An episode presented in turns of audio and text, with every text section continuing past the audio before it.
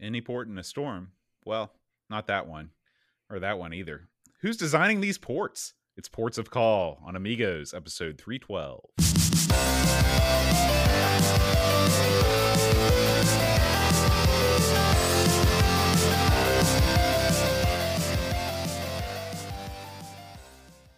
Hi, everybody. Welcome to Amigos. I'm John. And I'm Aaron. And today, Aaron, we're going to be talking about ports of call. Mm-hmm. Now, Aaron, um, I know that you've probably been on a boat before. When was the last time that you, you know, went out on the water on some sort of craft? Oh man, it's been a while to be honest with you. It's probably been a couple years ago uh, when we were on the uh, we went to a, on a ferry down in at the beach. Mm. You know, so we were in the open water mhm. uh, there for a little while. It's funny in this state where everyone goes and gets in their boats and fishes. I never get in my boat and fish because I don't fish, so and I don't have a boat either. So it's been a while. What about you? Um, yeah, it's probably been a couple years since the last time I was on a boat. The last time I was on a boat was in 20 summer 2019. I went down to visit my friend from college. He's got a boat and he represents the idea that the word boat stands for bust out another thousand. Um he uh he keeps his heard that. boat he keeps his boat in a boat garage, okay? So this is a, this is a thing uh, not so much around here where people just dump their boats in their lawns around these parts, but uh, but in, in other areas, more well populated areas, there's actually like out, you know, there's the the river, and then you've got like a boat garage, and um, when you're done boating. Uh, you pull up to the boat garage and there's this um, there's this like crane that lowers down and it picks up your boat and then it raises your boat and it sticks the, your boat in a hole in the boat garage. Now this sounds expensive to me, Bo. Oh yeah. Oh yeah. It's so expensive that one of the preconditions of my friend getting the boat was his aunt or somebody, one of his relatives was, "We'll pay for the boat garage if you pay for the boat." Now, now what what's the size of this boat? Uh this is probably I'd say it's about 15 16 feet, something Uh-huh. like that. So, So it's not it's not This ain't It's a- rowboat. it's not a tiny boat. This is Yeah. a full on uh, cruiser style uh, boat. You could pull water skis behind or something like that if you wanted to. You know, we can't go through this whole boat thing. And by the way, no, never have two men said the word boat this many times in a three minute period. I'm trying not to But- say yes every time. But, but uh, we've got to talk about your various boat excursions and your on again, off again love affair with boating. Yeah. Because you talked about the the boating being expensive. You've dropped a couple buckaroos on the boat. What what, what was the allure to you to be on the open water? Is it because your name? Uh, my name, part of Yeah. it, part of it. I like to live up to my name, if you know what I'm saying. Yeah. But the other part of it is that song, sailing. Every time I hear that, I'm like, man, I want to get out there. So, uh, you know, West Virginia not exactly the sailing capital of the world, No. uh, being fully landlocked. However, uh, down in Summersville, this guy and his crew do teach a basics of sailing course, which I took. Uh, this has probably been like three years ago now. Yeah. And so I went out on this pond, and it was a pond. It was is not unlike the, the maybe like half the size or a quarter the size of the Hurricane Reservoir, that Okay. large expanse of water. yeah. Yeah. And I and I sort of you know I, I learned how to I learned how to sail. I learned how to set the mast and pipe the jig and do all of that stuff. you Piping the old jig, eh? yeah. And so Sounds um, kinky. so that fall I actually participated in the Mountain State Regatta over at Summersville Lake Yeah. uh, and, and this was in a borrowed vessel. And uh, and lo and behold, when all was said and done, I won my class, the beginner small sailboat class. and how, how many other people were in the class? Listen, that number is not important. yeah. What's important? Let me ask was it more than five other people? was there anyone else in the class boat? Because not even heard sure this if I story. showed up on the right day, but That's what I thought. but I'm a winner. Oh yeah, fine. well done. So what Um, you know? Listen, when I think when the when I hear the word dinghy, you're the one that comes into my head. but why did you lose your love of the sea, boo? What Well, happened? What happened was I knew that I couldn't have a sailboat. And the reason why I knew that is my wife told me you cannot have a sailboat. You don't have a boat garage for that. right. thing. I don't have a boat garage. Um, and so I decided, well, what about an inflatable boat? And so that was your first mistake right there. Yeah. So I went on Amazon and I spent a couple days because whenever I get into something, I really get into it. I I, I researched the inflatable boat, and here's the thing about the inflatable boat: you don't Yeah. want to paddle an inflatable boat because you're not going to get anywhere. So I was like, I got to hook a motor up to this thing. Yeah. And what do you need for a motor? Well, you need a motor, but you also need one of these big honking car batteries. Okay. Okay, Does that So go I- in the boat? it goes in the it? boat. All you right. just dump it right in the boat, in the inflatable boat. Okay. yeah. So all of this stuff, I ended up spending about six hundred dollars. It all arrives, and as the guy was carting in the incredibly heavy boxes, including the box with the incredibly heavy car battery, yeah. I started to have second thoughts, Really. and I thought maybe when I blow the inflatable boat up and I put the battery in, what if it causes the inflatable boat to sink to the bottom of the lake? Yeah. you know. And with that thought, I returned every single thing to Amazon, and I have not thought about boating since that day. Now, what you wouldn't actually physically blow up this boat, would you? Like you I have a d- pump or something. I did, right? I did, I spent, I spent a lot of money on the pump, but I think That- the way the, the, the you know there there still is some manual blowing involved in the latter stages. You know how Yeah. it is. Well, no, I don't know. I don't know anything about that. Mm. So at the, now you have no more. There's no more thirst for the open sea. It's That's dead. It's dead in me. Yeah. So, and God only knows what the next thing you're going to get into. It could be pottery. It could be cooking, underwater basket weaving. You know, I did watch a documentary. This was recommended by uh, somebody on the Discord yeah. about um, self-made cast iron. No, okay. I'm gonna. There's a new rule in our Discord. Do not talk to Boat about any hobbies. That's out. Because I can't have that. I need Boat around, and unfortunately, there's not an inflatable boat that I can use as a co-host. So please stop doing that. All right, Aaron. I think we should stop doing this and get on to this week's Amiga news. Amiga News.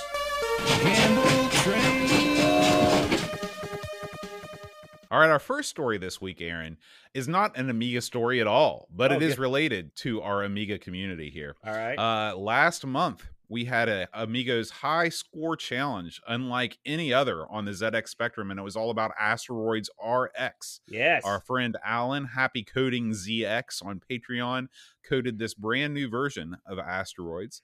And uh, we had a, a community challenge where our community and his Patreon community went up against each other to compete for the top scores that will be shipped with the game when it does ship on itch.io. So Mm.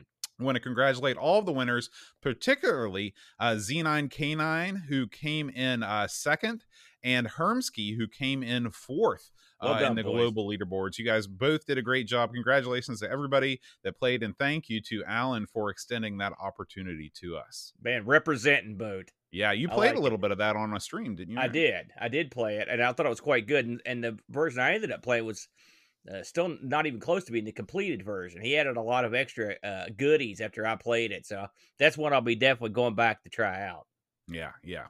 All right, Aaron. Coming up next, our good buddy Doug, 10 minute Amiga Retrocast, has come out with a new episode. This is episode 104. He's broken the 100 barrier, Aaron. yeah, well done. and he's Sir- talking. Yeah, He's talking all about the Parceiro card. I don't Yeah. even know if that's the right way to say it. Now, Aaron, you watch this thing. What is the Parceiro card? Well, you know, I'll be honest with you, Boatster. I caught a little bit of this, but ultimately my internet went down, Mm. so I've never gotten to see the end of it. I believe this is the, uh, this is a uh, storage uh, solution. So uh, this is not one I've gotten to go back and see. I believe this is the gimmick that hooks on the side of the 1000 and let you and let you plug in cards there. Uh, Doug, uh, I'm sure goes through his usual paces. This is one I'll have to pick up on the on the off chance after we go off the air. But uh, I have not. I don't know much about the Parceiro, including the price. yeah. Well, I know that I believe. I know that I believe. How's that for a sentence? Yeah, that's Uh, weird. you can go over to amigalove.com and you can purchase this thing for a discounted price. So if you are into getting a, uh, a SD card storage solution for your Amiga 1000, uh, make sure that you do it through Amiga Love. Uh, I believe that this thing is just under uh, 200 bucks. I want to say the discounted price is just under 200 and maybe it's 300 with the um with, without the discount. So you definitely want that discount. You want It's to get in there 'cause and get all over that. I watched this video a way back, and so as you, as you know, my memory is tapioca. 195 at a 20% discounted rate of 195 so yeah if you want to get in on the door uh, that you want to do it through amiga love The one thing I remember about this is this guy. Yeah guy- he was like a he was like a- a, admirable right. program guy. This Yeah, guy, he- I- he, looks like uh, uh, if like the lead singer of the Smashing Pumpkins was a military general or whatever. I mean, you could tell this guy's got a lot of jack. Mhm. Uh, and uh, uh, uh, oh, look at that. Mr. Dunkley, now retired, was the CIO of the United States Space Force. Was I right or was I right? you were right man So there's someone working for the Space Force is designing crap for the Amiga 1000. I like it. You Yeah. know it's gold. Yeah. So that's cool. I remember looking into that. So I'll definitely have to go check back into that now that Doug's had a chance to kick the, the tires on it. Mm-hmm. Mm-hmm. Uh, now, Aaron, we talked about the game jam that Amiga Cami is uh, running. That's going to run till the end of the year. Yeah. Uh, we have one of the first candidates has been announced for the game jam. This is a port of the uh, arcade classic Oh, Green yes. Beret, otherwise known as Rush'n Attack. That's what I always knew it as. Aaron, Yeah, are you familiar yeah. with this game? Oh, yeah. I stink at this game, bud. I'm real bad. uh, but I've played it plenty of times. Hey, this port looks real good, man. Yeah. Look at that. Uh, very excellent work there already, just out of the gate. This is uh, your front runner, I'd say, because that doesn't look. There's nothing like anything wrong about that. It's even got the music and stuff.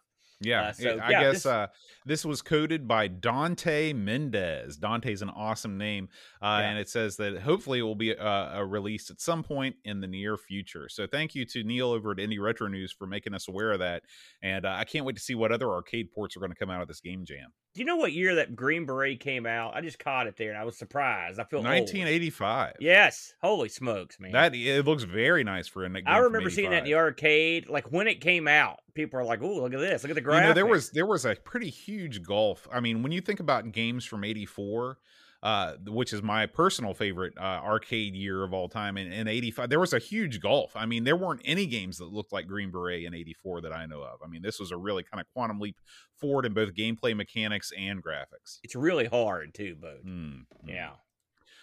All right, now from the sublime to the ridiculous, there is a new Amiga game that has been rediscovered. So it's not really new. It's from '92, and this game, Aaron, is called Radical Moves.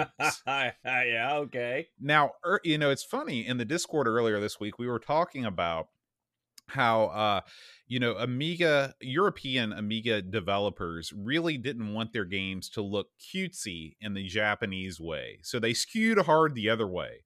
Unfortunately they skewed hard into the realm of the abomination because if you look What? at this man this is a guy you know if they made a list of who are the characters that you want to control in a video game this guy would be dead last. Look at him. He's this a guy, he looks like if Milhouse from The Simpsons was like uh, one of those guys that opened his raincoat in the street and he was naked underneath. yeah That's what he looks like. Like he's just a, a creepy, slimy Milhouse, basically. Right. That's what he looks like. This Yeah. game looks kind of cool though. the game doesn't look bad at all this is a uh it's a platformer that features 99 levels uh, very similar to a game like bubble bobble it looks like i haven't had a chance to play it yet but it's, it's something like that or uh what was that game um something in the in the uh, oh smarty and the nasty gluttons some something in that that wheelhouse so if, if that's your thing and uh, you want to check out a long lost game from 1992 make sure you check out the link in the show notes to radical moves again this comes to us from indie retro news I will say some of these early levels here, they are just shades away from entering the realm of uh, the real bad background games that we've seen in the top past. banana style I didn't want to say th- I didn't want to say the name, but I mean there those are some busy backgrounds. That's all I'm saying. yeah But that otherwise looks neat. yeah absolutely all right aaron we move on to the story of the week the a500 mini Yes, yes. so this is So- uh this this is a a uh a mini amiga this is this is what we've talked about for literally years um and uh we have a, a lot to say about it don't we Yeah, we're gonna go into a full separate gimmick on this, but we want to touch on it here in the news uh, real quick because it will be they're they're taking pre-orders now uh, in Europe. Uh, and uh, it looks like it should be interesting. I know uh, in the tradition, in the true tradition of Amiga products, uh, the community is firmly split down the middle between people that love it and people that demand it never exist. Mm-hmm. So it will be it's going to be one of those, and and a lot of people complaining about it. I don't know why they're so surprised. They can't believe the keyboard doesn't work. Have you ever seen these minis? They just did one, for God's sakes. So we'll get more to that later. But yes, it's on the radar, But We know about it for sure. And I should mention, but when Bo linked this story up, he was like, "This is odd. Why is this linking up as introducing the C64?" Well, they've had all kinds of trouble and they still haven't fixed it. How long? When did they announce this? Four or five, three or four days ago, and still haven't fixed the links. The presser was screwed up, so they they made a few. Uh, this, this is the, this, this, is the classic Commodore uh, uh, blunder where you go through all the engineering, you you, crawl, you, you you get the software and everything right, and then the last mile you utterly fail in communicating it properly. Yeah, so they they they probably need to fix that at some point. But yeah, they, that is the uh, the mini we'll see how uh, how that goes, and we'll talk about a little uh, a little bit more about that later, Boat. Yeah, yeah. And finally, uh, our last story of the week comes to us from show sponsor Retro Rewind. Uh, Frank and the team are going to be out and about, Aaron. That's right. Physical interaction Holy with smokes. Frank. You know it. You want it. You want it real bad. What? So you can join a whole bunch of folks up in Canada, up in Cambridge, Ontario, at the World of Retro Computing Expo. Okay, this is going to be held uh, over, like I said, in uh, the Cambridge Hotel and Conference Center which uh, is is located, of course, in Cambridge, Ontario. Uh, there's going to be representation from many of your favorite retro computers, including Commodore, Apple, Atari, Spectrum, Tandy, Sinclair. Um, and this thing is not going to cost you an arm and a leg. You get an all day pass for 10 bucks.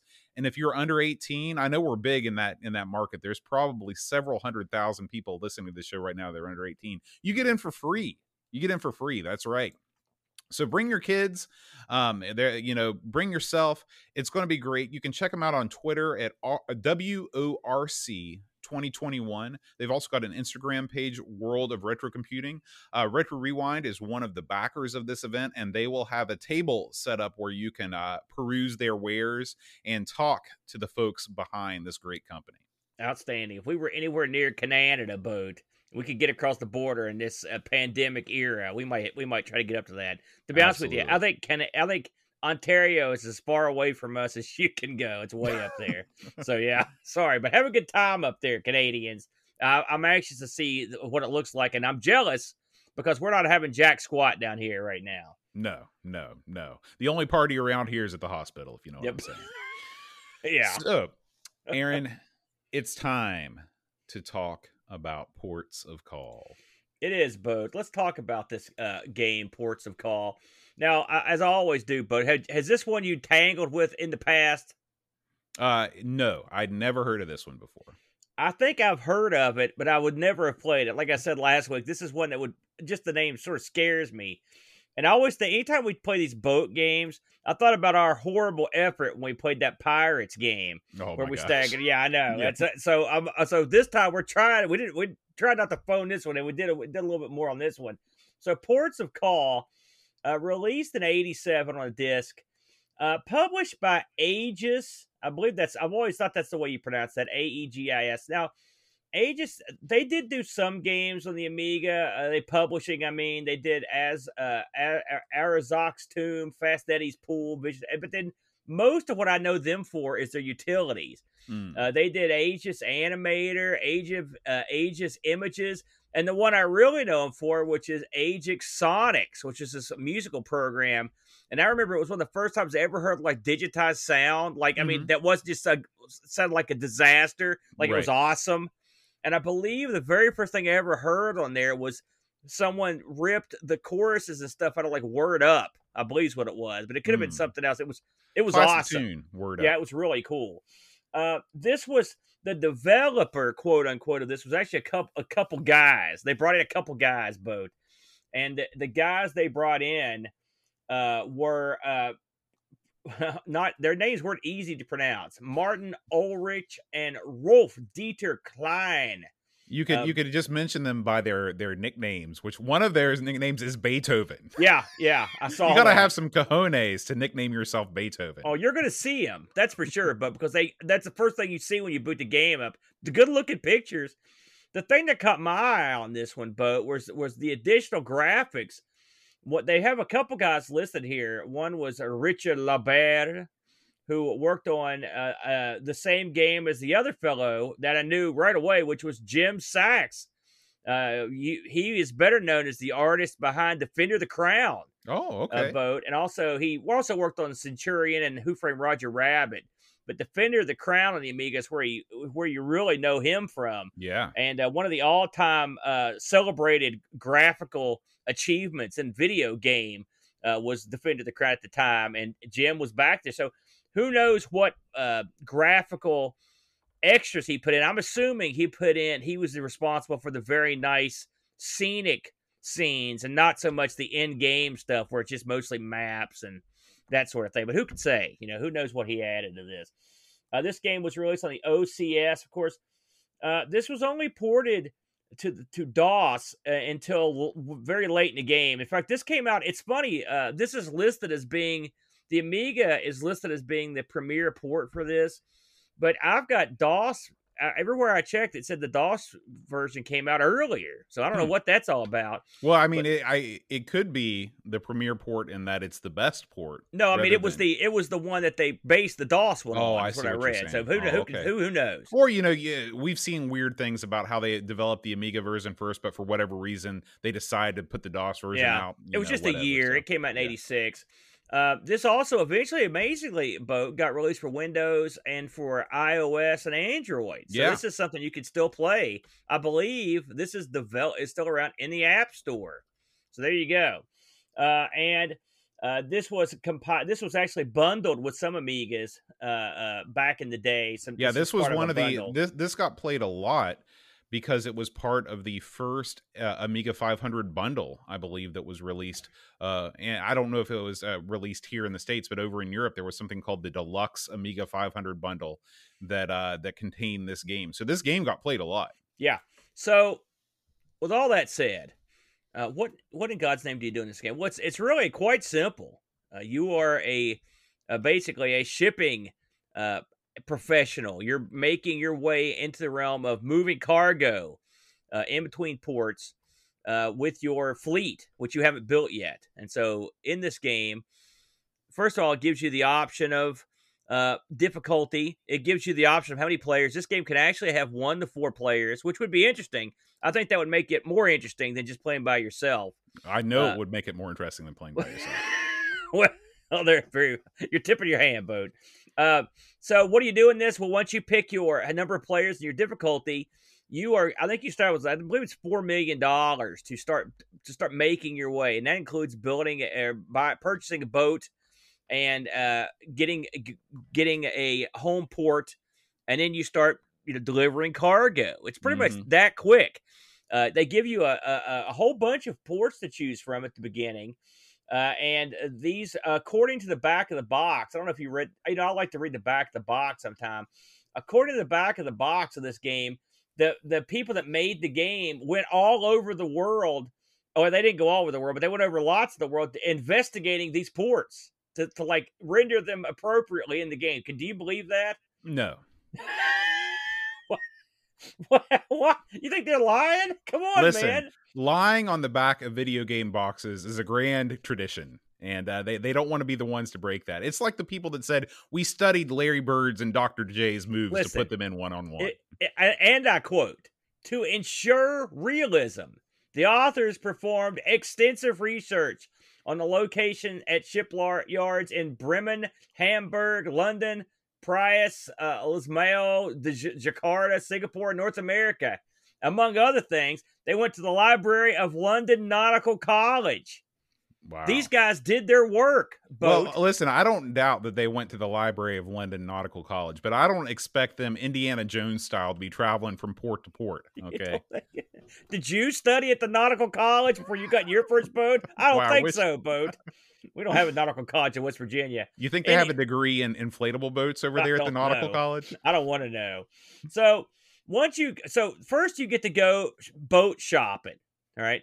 Now, boat. Why don't you chime in here? What did you think about the way this game starts out, the overall feeling, and how you begin the game? And I'd like to hear what you personally did and chose to start the game with, and your the times you've played it. Okay. Well, the game starts wonderfully. Um, this is where the guy that they did they got to do the King's Quest art. I imagine this was his this was his contribution to the game. Yes, the beautiful, the box coming down, the Yeah. ocean effects. In I agree. 1980 in 1987, there was nothing that could render graphics at that kind of fidelity other than the Amiga. It looked I quite mean, nice. It was Yeah, very. Nice, It was yeah. great. It was great. Um, unfortunately, once you get past that, the the sort of graphical splendor of the game fades just a little bit. Yes. um and uh the, the game is is basically um it, when you when you get started uh it's it's a series of menus uh you select the number of players you select the uh the number or the i'm sorry the skill level that you want uh and then you are greeted with uh, a map of the world and uh and this is sort of the home base in a way Yeah. this game is very similar to where in the world is Yeah. Carmen san diego I was just gonna say that. That's exactly what I thought. They give you this big premise, but you're sort of always not actually doing anything big. right right Yes. And so the first thing that you have to do is you have to get a ship. Okay. So you go to the, the ship vendor. Now, you do when you go visit the ship broker, um, you you do get kind of nice pictures of sort of model ships. Yeah. Uh, but what it all comes down to is there's ships you can afford and ships you can't afford. And Yeah, basically you can you can you can afford to get one pretty okay ship, or you can afford to get two sort of bad ships and maybe like two and a half awful pieces of junk i think Yeah. is, is the way what the way it, the way it comes down to so um and the I, the whole concept of this this is one of these games where the docs make it seem like you're going to require several phds to understand what's going on here here's the here's the here's the dark secret of this game. It's really pretty simple when it all comes down to it but i'm not saying that's a bad thing because i would much rather play a simple game than a complicated game because i am a simple man. So um this game you can either pick one ship and go about your business doing things with your one ship and try and make enough money to get another ship or you can choose slightly lesser ships that you're going to spend more on upkeep and fueling to achieve the same goal You know what I did, don't you, Boat? you went el cheapo In the Dowdy tradition. What what's the biggest rust bucket you got? I'll take six. right and so from there what you do is uh you go uh you basically you choose destinations based on the amount of money and the time that it takes to get various places so and fuel. yeah and fuel uh and so uh and the game basically just turns into a numbers game where you're trying to maximize your profit and minimize your losses okay? And if the game were all that if that were the whole game that would be you know certainly enough for a game i think you know because there are lots of games that that's really all you do. This game it's funny that it comes to us from germans because this really has the feel of a lot of the board games that we play over at jamie's house Mhm. I agree with that too. yeah. And so um now uh there is an office in this game. You can go to your office and you can select you can look at your your books, you can look at your accounts. The problem is that when you're playing this all by yourself, a lot of the office type activities is comparing yourself against the other players.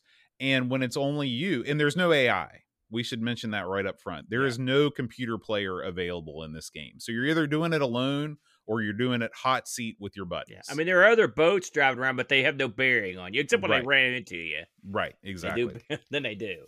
Okay. So you choose your you choose your charter, you choose the place where you're going to go. You make sure you've got enough fuel to get there. You make sure your ship is in okay repair as much as you feel like you can. And then you set sail, okay, metaphorically speaking. Okay. And at this point, uh, you see the map of the world and you see your ship traveling to its location. Okay.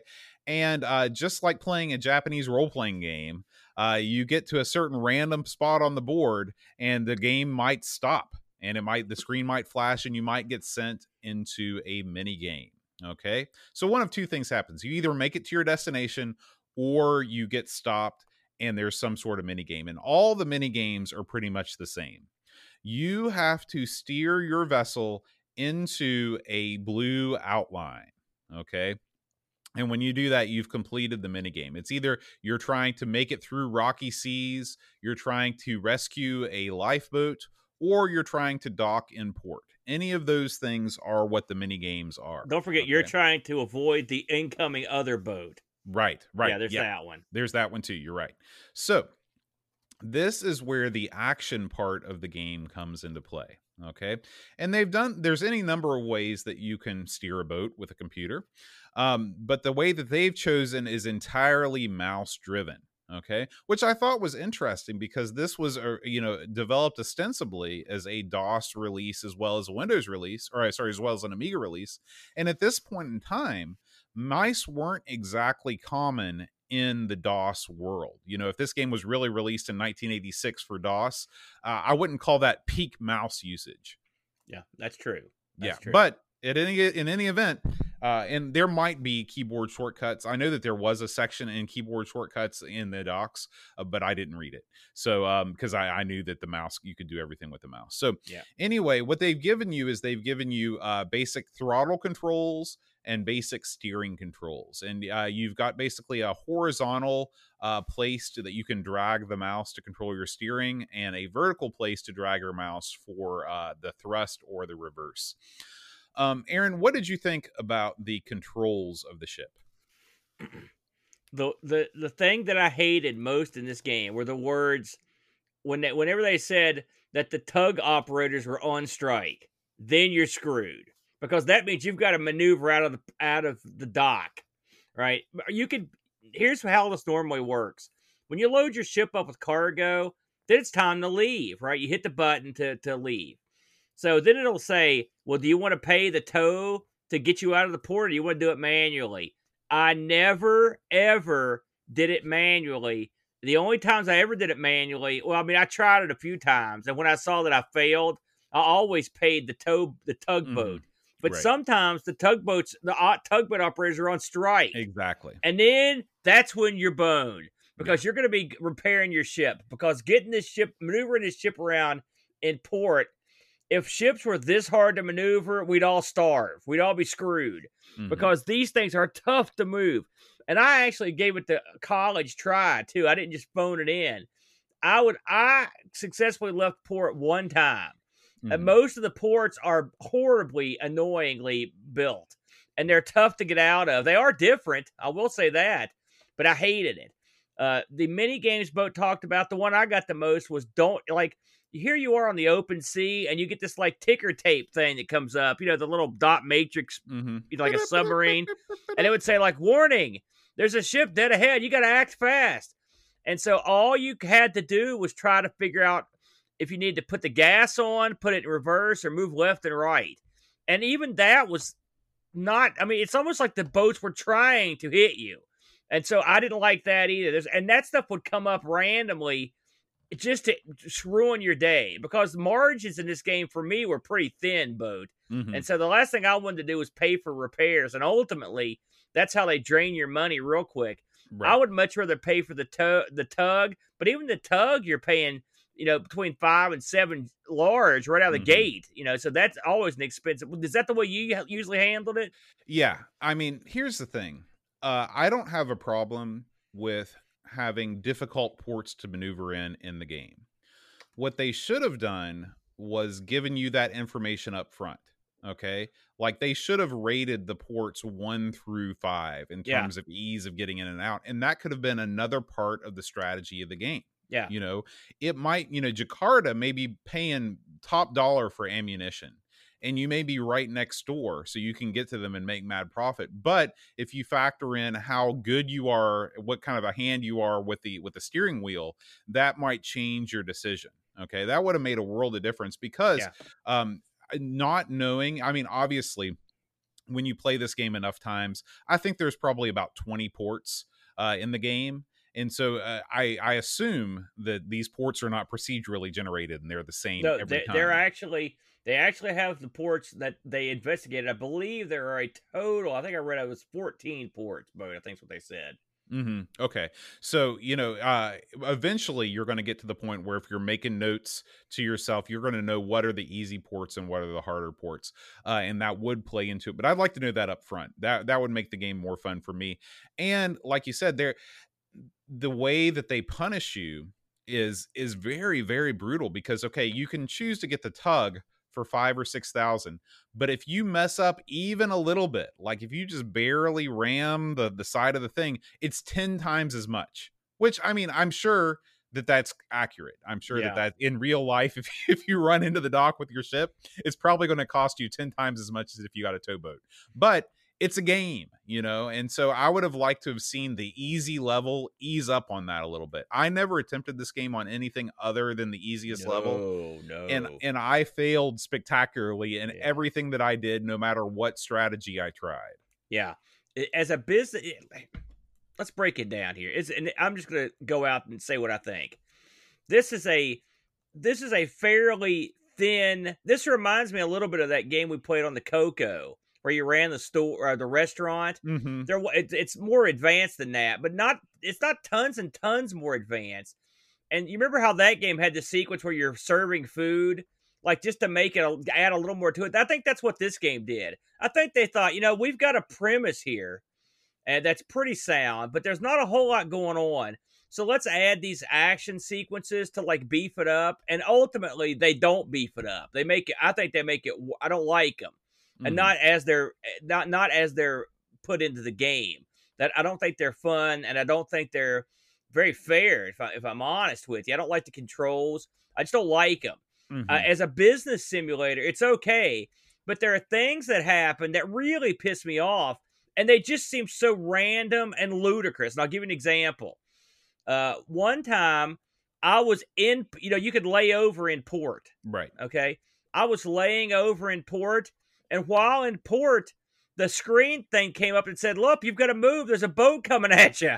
And I was Right. like, Wait a minute, I'm in port. And But- the boat hit me. Yeah, yeah. I, I, but I mean, I understand why they do that, why they put those random events in, because again, this is not meant to be a single player strategy. 100% Well- strategy game. This is a game that's designed for multiplayer. I I don't know that for sure, but I think that that's the case. And so when you're playing with your buddies and random crap happens to you, then you're sitting there and you're laughing when it's when it's their turn and they're laughing at you when it's your turn to get screwed. It's sort of like playing Mario Party, you know? Well, I understand, but I mean, and another thing that gets me is that so you're out, you're you're on, you're doing your shipping, right? Mhm. And this happened to me over and over, and every and every time I played this, I played this about three or four times this week, various sessions of it, and without fail, you get this message that pops up that says you weren't watching your office. Yeah.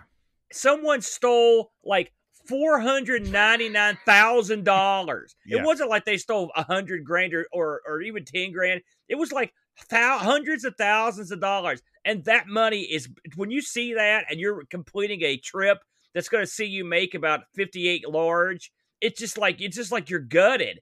It's like this is easy mode. How the heck did someone in my office make off with more money than I thought I had? They stole a half million bucks, and it'll happen two or three times in Yeah. the same And game. Here's the thing: I they don't fully explain what you need to do to prevent that, other than just like go to your office, click. That's what I started doing, but it didn't. It Yeah. didn't seem to help. I don't, you know, I don't know, man. yeah, and, and the problem is, is it what's like playing Monopoly. You know, when you land on chance or community chest, sometimes that that sort of thing happens. But the amounts that you get taken for, like you said, are so vast Yeah, that it, it just it takes the wind out of your sails and it makes you not want to play anymore. that's right. And I, I listen. We you mentioned that we play a lot of German board games. We played a ton Mhm. of these back in the day. Yeah. And our buddy, we've got a buddy who's a real wizard. These named Jamie, and Jamie has a hard and fast rule when it comes to these sorts of games.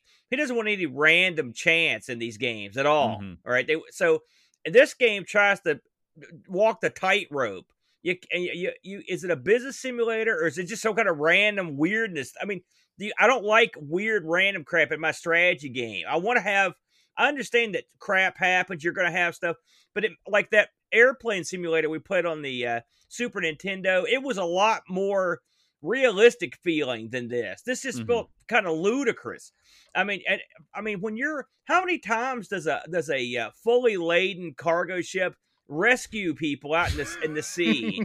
you know what I'm saying? And how many wrecks can you have before they just shut down? I mean, it doesn't make any. It's just ludicrous. It I didn't like it. You're always in debt. It seems like yeah. you can't ever get credit. Yeah. You know, and you- well, and again, that that's why I think that the game was really designed not so much to to be have a winner like where you're you're actually operating in the black at least not until you get to the very highest level. It's designed to where it's like you play the game for an hour with three of your buddies gathered around the computer and whoever does the least worst is the winner. Well, I mean, but listen, when you're now playing how- a game, that's about a as race to fun the as bottom. it sounds so I Yeah. mean, but yeah it's it's it, i'm not saying that that's a good idea and that they succeeded with making a fun game but i have a feeling that that plays into the fun Now, I will say, as I buried this game, there are things I like about it. It's not it it the interface is, is okay. Like I didn't have any trouble there for the most part. Uh, the the passage of time, you pretty much know what's going on. There's yeah the, I, I really like the way that they they they have the simulation elapsed time it's very easy to understand Yeah. I like the fact that you can when you're going out these uh, different ports, you get it's there's a concise list of what's available, what it costs, like and uh, where it's going. You know, so you can see what Mhm. kind of profit you're making.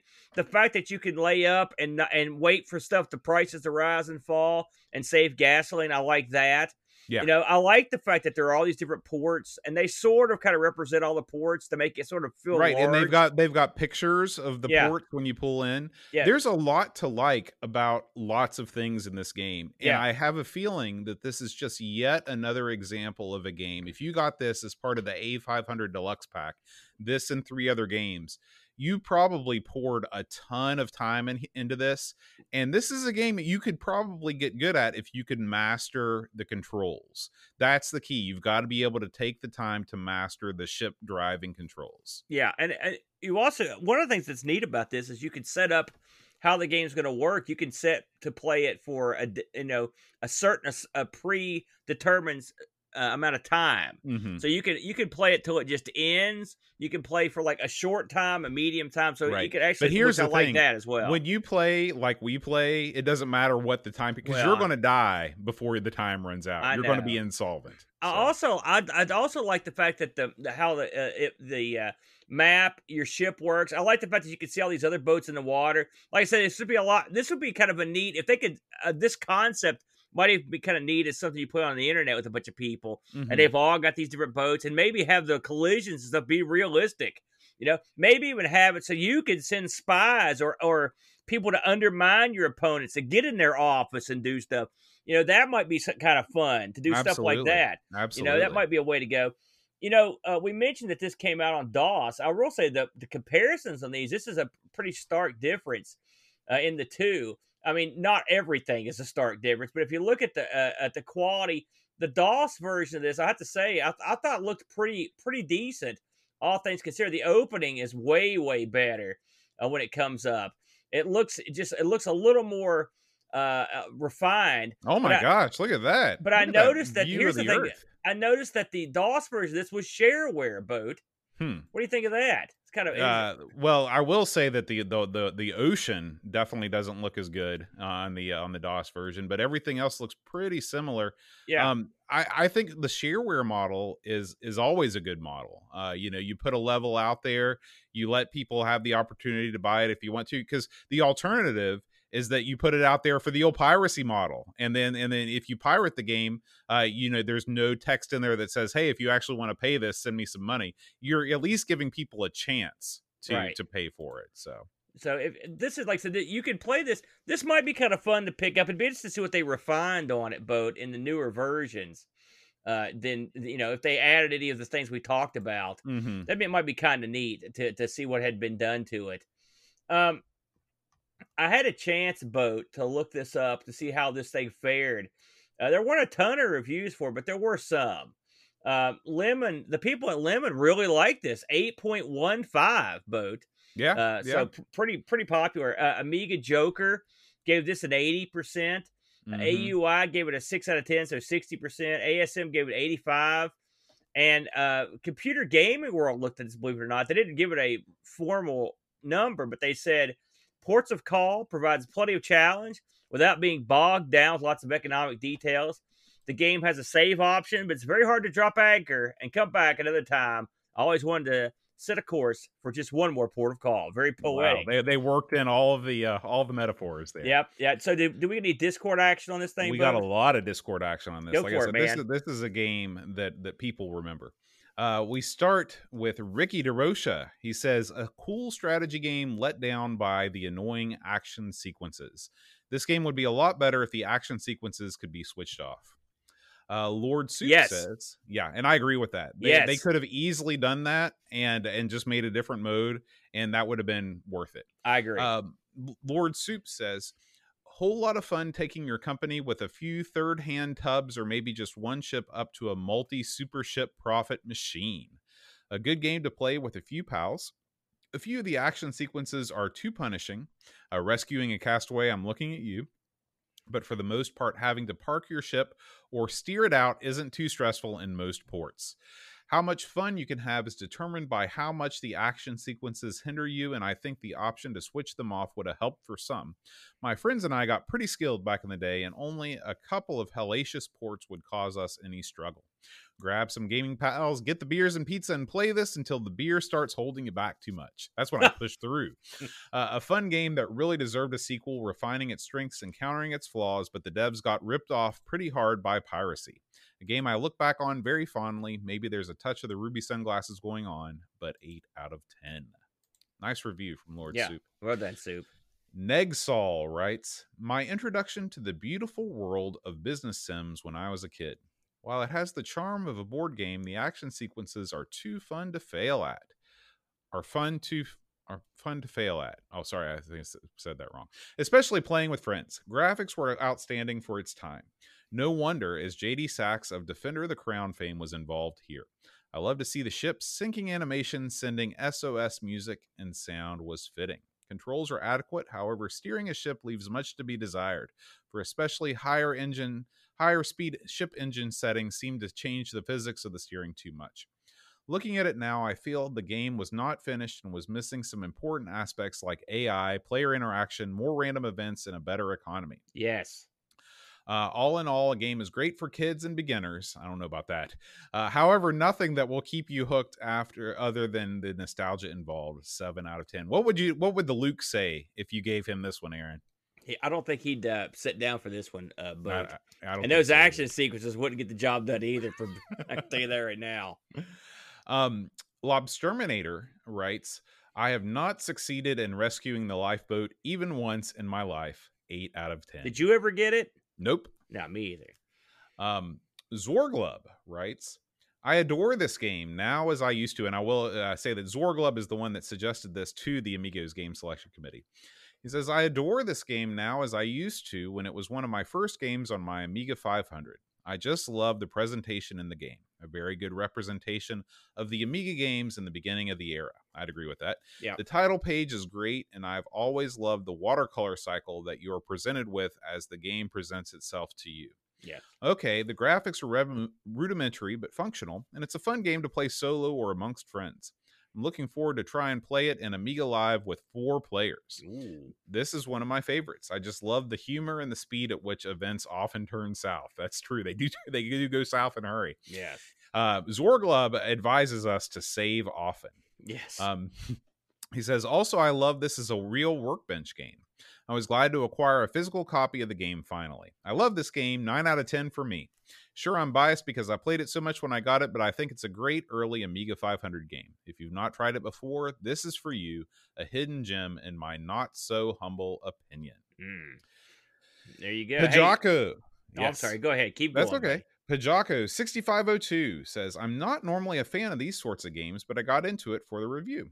A lot like real life, I'm terrible at business, and apparently captaining a ship whilst under the influence really isn't that good of an idea. I couldn't quite work out how to make money in this game, although trading weapons seemed to do okay. I guess that's information for life. If you Yeah. can't figure out how to make money, just uh, deal in arms. Yeah. Uh, some naughty person kept embezzling money because I forgot to do the office admin. So I bankrupted within Yep. a year on my playthrough. There is a little too much to cope with for a beginner option, but I really enjoyed the ship control bits. That's almost a game in itself. Conceptually, Ports of Call is not a million miles away from one of my favorite BBC micro games called Inheritance. Would I go back to it? If it was set in space, then yeah, probably, but ultimately, this one isn't for me. Six out of 10. You know, So, a, I gotta, a lot of good reviews mention, there. Did you ever get into the smuggling side of the game that much? No, where the guy There's a would smuggling side. Yeah, yeah, a, a couple times a guy would come up to me and say, "Listen, I've got this uh, briefcase I need brought over," and so you could risk bringing it over to to wherever you're going to make extra money. Hmm. And that did add a little. I thought that was kind of intriguing, and I'd like to have seen like a full blown. I'd like for that to have been a whole different part of the game. That would have been a lot Yeah. of fun, you Yeah. know. So that was. I thought that was kind of cool. Listen, there's a great. I mean, you could really add just a couple things to this, and you could turn into into like elite on the open seas. You know what I mean? Yeah, you know, this remembering that this came out in '87, so this is a, a pretty old game Mm-hmm. and pretty young, uh, pretty uh, on an old and on a very young machine at the time, or several young machines. This game would would have soared on its interface alone because this was an interface you really hadn't seen that much in other games. And I look at this sort of the same way that I looked at Deja Vu back in the day, a game that uses the mouse in a in a uh, good way to you know where you're dragging stuff around, access some menus. And again, you you mentioned this and you were dead on. This was not something that was widely done in gaming back in the day, where you were using the mouse to do this stuff. So. Uh, one thing you have to take into account with a game uh, that's this old is the ingenuity to come up with a, a way to uh, get all this information into the game, make it playable. They didn't quite get uh, all the way there, but I, I mean, I def- definitely think a sequel would have been something they could have really uh, made a lot of improvements in. Yeah, Uh, and I will say that I, I I would like to check out the updated version for uh for Windows that has been released. Uh, I did accidentally skip over. I noticed this as I was uh, talking about the reviews. Um, let me get back to it real quick. Um, Negsol says a few years back I decided to support the programmer of the game by buying a license to his reimagining of Ports of Call for modern PCs. Mm. Uh, and he says that apparently a few months ago, a new version, Ports of Call XXL 2021, was released. So uh, if you're into, uh, you know, seeing what these guys have been up to and seeing what improvements they've made, uh, they're still out there doing this stuff. Very And good. If you are interested in reading all about the history of this game, this is the first time I believe this has ever happened. Um, the authors of this game have actually written a book called Ports of Call Making of Classic Game, Gameplay Programming Scripts, and Future that has been released. You can get this thing, Aaron. This is a large book, 238 pages, all about Ports of Call. You can get it on Amazon for $56. Might be interesting, Boaster. Yeah. Uh, just to close the door on this, I did look this up on the old eBay boat and see what they're going for. Uh, you can buy one of these right now in Canada, no box. It's going to run you 63 bucks your best offer. Now, I thought that was pretty high. So I Yeah. looked to see what had been sold. This sold recently in Australia for $55. And this Mhm. sold recently in Germany. This sold in Germany.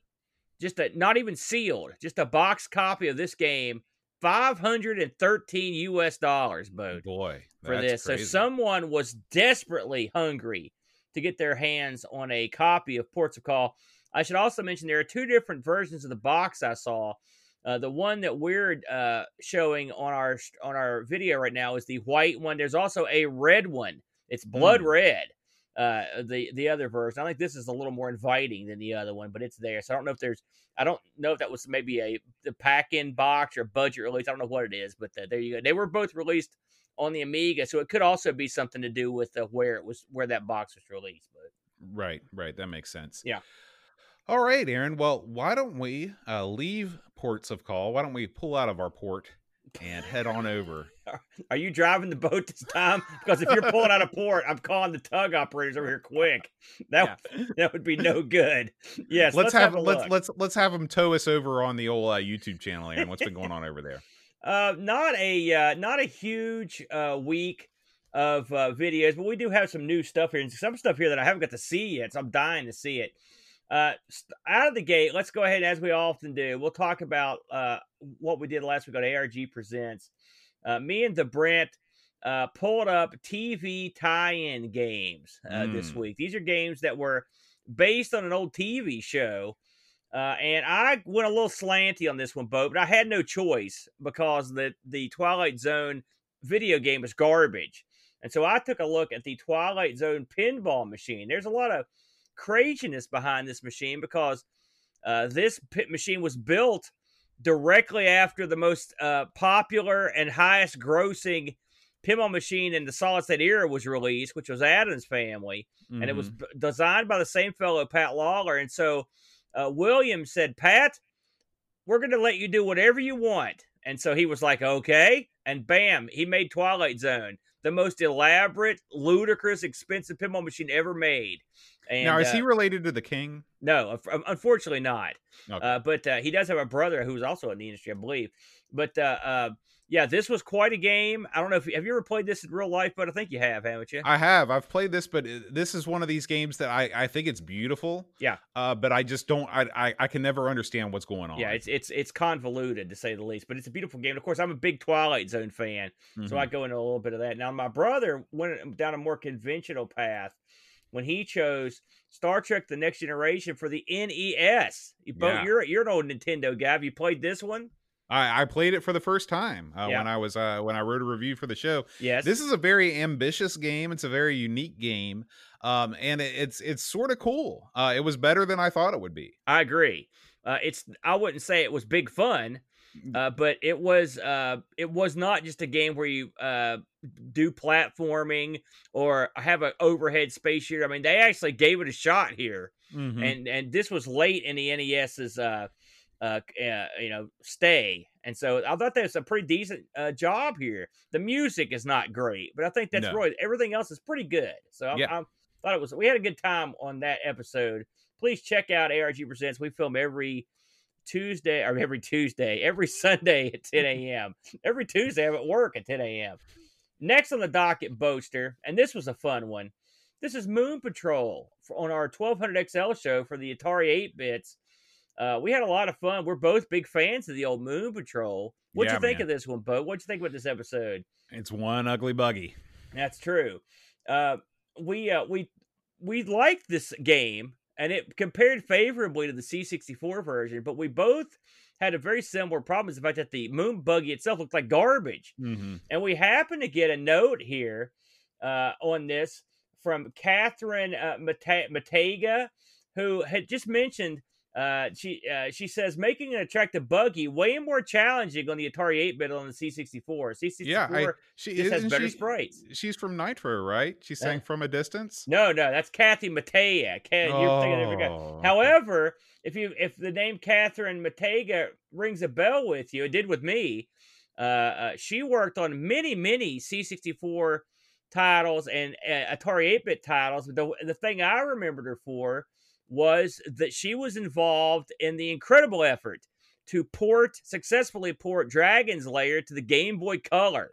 If you've never seen this, you should go out of your way to have a look at it because it it's the, prob- one of the most arcade perfect ports of Dragon's Lair you're ever going to see on a handheld of that era. There is no other one. It's amazing. But she worked on a lot of stuff, so she. I, that's why I saw her name. I was like, this chick knows her stuff, and so she probably uh, is dead on about the difficulty of making that buggy look good. Uh, boat, and we liked everything else about the game pretty well. So that was we had a fun time with that one. Uh, so check that out. That's the 1200 XL show, uh, Moon Patrol. Boat, here's one that I, I had. I, this one got past me, but I've got to watch it because it's got the Sam Coupe. So they've got uh, our good buddy the Hermsky has checked out and did a show on the Sam Coupe core on the Mister uh, boat. Now we both uh, were digging on the Sam back in the day. Uh, have you got a chance to look the, over this one?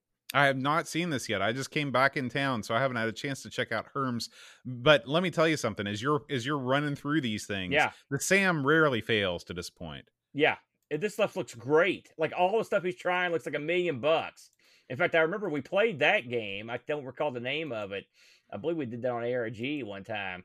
But uh, I- love the Mister, and one thing that gives you a chance to do is, is kind of skip through some of these wackier cores. And this is a, as we both know, we'll never own one of these. unlike Sanction over there at Pixel Gaiden, who actually picked one up recently, we're we're unfortunately we're boned. So this is the Yeah. best we could do. But Hermsky goes through a bunch of these. 20 minutes of Sam Coupe action. Check that out from Hermsky. Uh, looks like it'd be uh, fun to look through. Uh, now here's one I did miss, but I actually went. I did get to go back and check this one out. This is our good buddy Jack Flack, and this week he's looking at Dungeons and Dragons games and goes into a lot of his D and D back catalog here. I was watching this with some interest, boat, uh, because I it was. It's funny to see how he came up to the D and D ranks and we and how I came up, and they were totally different uh, ways that he came that he got into D and D. He goes in depth with the D and D animated cartoon. Uh, Did you watch that one back in the day? No, I know. I, the only thing that I know about that game, that cartoon, is Yeah. that everybody always said it was incredibly violent. Well, it really isn't that. I mean, Thundarr was way more violent, also Mm. better. I never, all my D and D friends, I mentioned this to Flack. We all thought this cartoon sucked. Okay, okay, let's let's stop right there. How old were you when this cartoon came out? That's not. We weren't that old. We were older. We were way older than the cartoon, but that's not why we thought it sucked. Because I love cartoons. We didn't like it because it was sort of a mockery of actual D and D. For starters, three three uh, like three fifths of the group didn't have we- offensive weapons. You got a chick with a stick. You got a chick that can be invisible. You've got a dude that has nothing but a shield. You know what kind of what is that? You just got a shield. What's it going to hit guys with? Nothing. That's what. You know, so that was all, and also the fact that they made up these character classes that we never heard of. We hate, we didn't Yeah, like this. You were. uh, I'm going to go out on a limb and say you were not the target market for this cartoon. No, we were. We were. no, D&D you weren't Yeah, because we were. people people that played D and D, anybody that played D and D would not have liked this cartoon for all the reasons that you speculated on. Well, listen, I loved Thundarr the Barbarian, which is a contemporary of this, and it was a much more D and D like show. Uh, and and this is another one of those shows like GI Joe or something where there's all this stuff going on, these wars, and ain't nobody getting killed. You know, it's just you know. So I didn't think it was that violent, but I mean, maybe somebody did. It only ran for 20, 27 episodes, uh, but uh, it's still very popular. In fact, I'm gonna I'm gonna go back and watch it with the boy after watching Flack talk about it here. And then Flack went on to find a video game for the PC that's based on the cartoon, uh, which it looks like. I think this is one of those games that's built on that uh, on the uh, uh, you know the that engine that they do all those games on. You know, I'm talking about. They did the He-Man game. They've done a bunch No. of these games. I- yeah, there's I- there's a there's basically a beat 'em up engine uh, that that you could basically cater to do what you want. You know, and- open and- bore. That's it. Thank you, Flack. And OpenBOR. I've seen several really good games made on this engine. this is a con- this is a game that was recently made. This is a fan made game you're looking at. Oh, right okay, I, I missed that part. Yeah, okay, that's okay, it's, that fa- these are fan made games. Uh, so anyway, if you're into D and D, I strongly urge you to check this out, Dungeons and Dragons, or or if you just like OpenBOR, or if you're just like hearing Flack talk, which is always a good time.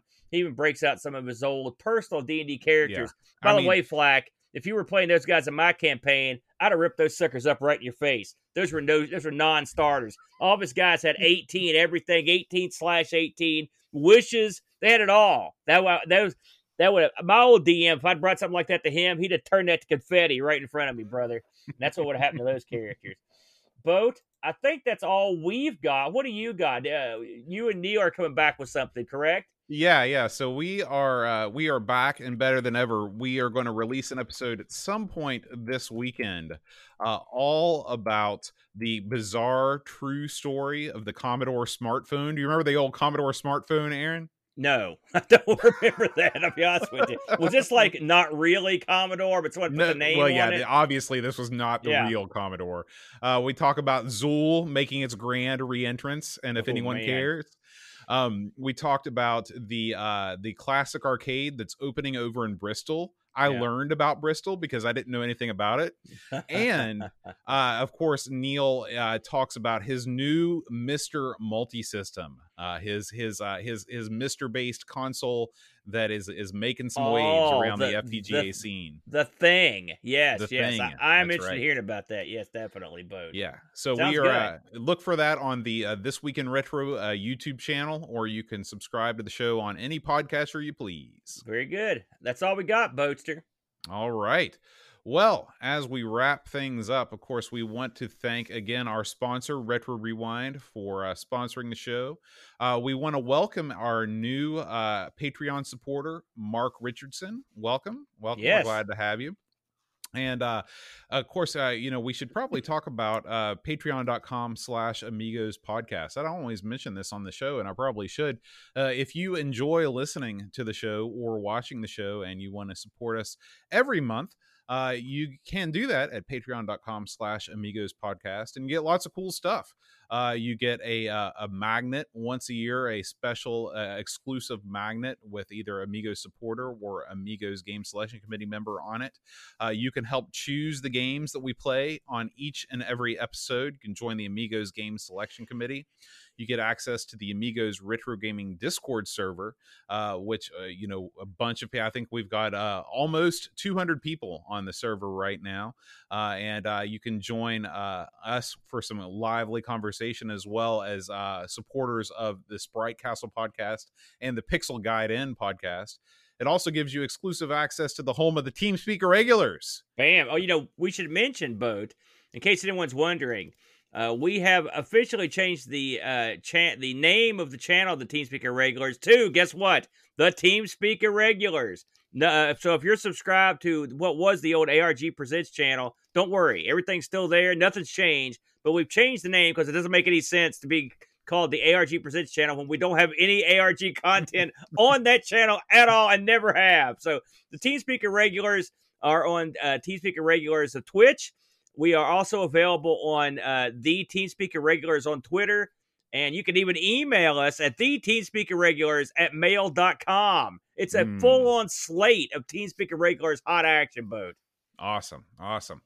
And of course, um, we want to thank all of our fine Twitch subscribers. So if you enjoy watching us live every Friday night on Twitch, uh, you can subscribe to us using either a regular Twitch subscription or an Amazon Prime subscription. You get one free a month if you're an Amazon Prime uh, subscriber. Uh, we want to thank Eor4077, Mitsuyama, Macintosh Librarian, Scumboy, Da Crabs MTG, Blow Jellyfish, Gary Heather, Orom, Beach Bum 7, John Marshall 3, Amy Steph, Luminate 08, Dragonbane OZ, made by Legends, Monzames, Still Adolescing, Dave Velociraptor, Buck Owens, Frodo NL, Wing Chun Wolf, Alley Cat, History Chick 1558, Wide World of Retro, Blue Train, Math Dufort, Negsol, Paco Take, Retro Jerry, Back to 8 Bit with Hermsky, Captain Chaos DK, Rob O'Hara, Explorer, L. Curtis Boyle, all hail. Uh, D- Dead Louse 75 and Uber Scuba Diver. Thank you guys so much for supporting Amigos on Twitch. Thank you. Now, Aaron, last week the mystery Patreon song was a was a college music classic. If any if any band has ever been called a college music band, most of the time I bristle at that designation, but not in this case. The truth It was. Boys Don't Cry by The Cure. Yes. Yes, absolutely.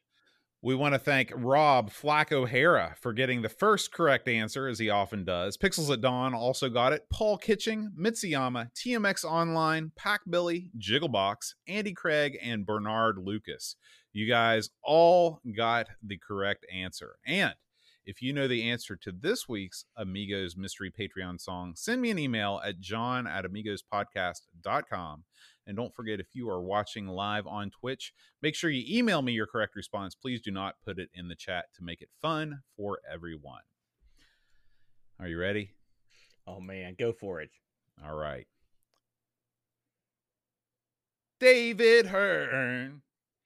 Chris Edwards, Ram OK, Rom OK, David Terrace, Drew Carlos, Matthew Mobius, Fana Magnus, Seth Yates, Alistair Fiend, Christian Russo, David Z, George Rosansky, The Amiga Show, Daniel Crabtree, Fuber Family King, Sarah Crazy Loomis, William Venter, Scar, Heavy Systems Inc., Bundy, Lord, Mark Byland, Olaf Hope, Permsky, Jonah, aka Simulant, Alien Breeder, Dave Velociraptor, Cowbird Boy, Lane Denson, Luke Hudson, John Coop on the bass, Frodo in El Solo Sagittage. Jurgen, Mr. Colabun, Lucas, Jerry Dennington, Zorg Love Reflection, Simon Les, Captain Chris B. Kilobytes and Kiffin, Gary Handel, Freelance Kate Fox, David Pigfoot, Cameron Armstrong, Andy Jones, Lobsterman, and 8 to 10 Men, Amiga, Retrocast, Bernard Quinn, RMC, Tim Drew, Simon Rowe, Joseph Harrison, Kyle Two, Rob O'Hara, Matthew Laramore, Andy Craig-Shanzo, Barfit, Roland Burke, Andrew Monks, Joe the Zombie, Leaf, Galan, Alan Kebab, Chico, Lebanon, John Marshall, Matthew Bedone, Ricky DeRocha, Crippy Dead, but think you see this in the slow Norris. Stefan Sorgan Mortensen, Edvin Helen, Christopher Hassel, Ravi Abbott, Chris Foles, Lauren Giroux, Graham Bebke, Adam Battersby, O'Brien's Retro and Vintage, Gary Hucker, Paul Harrington, a Duncan Styles tapes from the crib, Josh Nan, Adam Bradley, Jonas Rulo, THT, Eric Nelson, Kim Tommy, Humberstad, Daniel Bigson, Brutal Barracuda, Darren Coles, Jason Warren's Pixels at Dawn, and Kjolbjorn Barman. I, I, I can't talk. Thank that you. was that was an affront. that was an affront to bad music because it was so good. I don't know what that means. Move on. Horrible. All right. So, uh, let's see. Next week, Aaron, on Amigos, we've, we're doing a little thing called Public Domania. Oh, it's back again. It's back again for the first time. Oh no. So, we have our illustrious Amigos Game Selection Committee has chosen two titles for us to play. As always, there's two games on a public domain week. We're going to be playing Biplane Duel, a game we know a little bit about, and Alienator, which I have not played. Good name. Good Yeah. name. You know, speaking of games, Boat, we had some games played in the Discord, I believe, that uh, have contested winners. Can you get into that a little bit? Yeah, we can talk about that. Thank you for reminding me to talk about the Amigos and the Speccy High Score Challenge. You see what I did there? That sounds that's smooth broadcasting mayonnaise, just right That's over right. the top. That's right. Uh, we're going to start things off with our uh, Bomb Jack Beer Edition. I know I definitely need to get a scoring on this. Definitely not a winning score. I can tell you that right now because these guys are pros. But right now in the lead Z9K9 with a score a full eight times higher than everyone else. A- Over 800,000. Nobody else has even cracked the 200,000 mark. It looks like another Z9K9 coasting in for another win, but it's still early on. It's still early days. The close date is not until Friday, the 3rd of September. He's from So, space. I don't know is how he does space. it. So uh get in get your score in there, get it on. Uh no, don't get it on. Just get your score in there. No, get it on. Screw it. You're not going to win. true. You might as well. That's true. And for our Speccy High Score Challenge, this is just sort of an interim challenge before the next one is announced. We are doing uh, Pyjamarama. Pajama Rama does not have a traditional score mechanic, however, it does have a percentage completion. Uh, so you can get in there and see if you can get 100% like Z9K9 already has. We also don't want to leave here without talking about what's going down tomorrow in the Coco community because we're going to be involved in this thing, the boat. Mm, Tomorrow's the big day, the big dragon special. that's right. That starts at what is it, 1 p.m. Eastern Standard Time? Is that correct, boat? 1 p.m. Eastern. So uh, get on there. It's uh, twitch.tv slash Coco Talk, or you can just tune in at the Twitch channel, our Twitch channel, because we host them. Yep. Uh, it's gonna be it's gonna be uh, six to seven hundred hours of dragon based interviews, content, game demos, anything you can possibly imagine, including you, me, and the Brent. That's right. It's gonna we're gonna be there ear- ear- early in, trying to set the tone, and then the big brains are gonna come around, and we're just gonna sort of fizzle into the darkness. That's of course, right. we don't know what the heck's going on. That's It's what I do. Where I fizzle out of my chair Yeah. after three, three no, three you're drinking something fizzy. Yeah. What's going on? with all that, it's time to close this bad boy out. So I'm just going to say, until next time, Adios. Adios.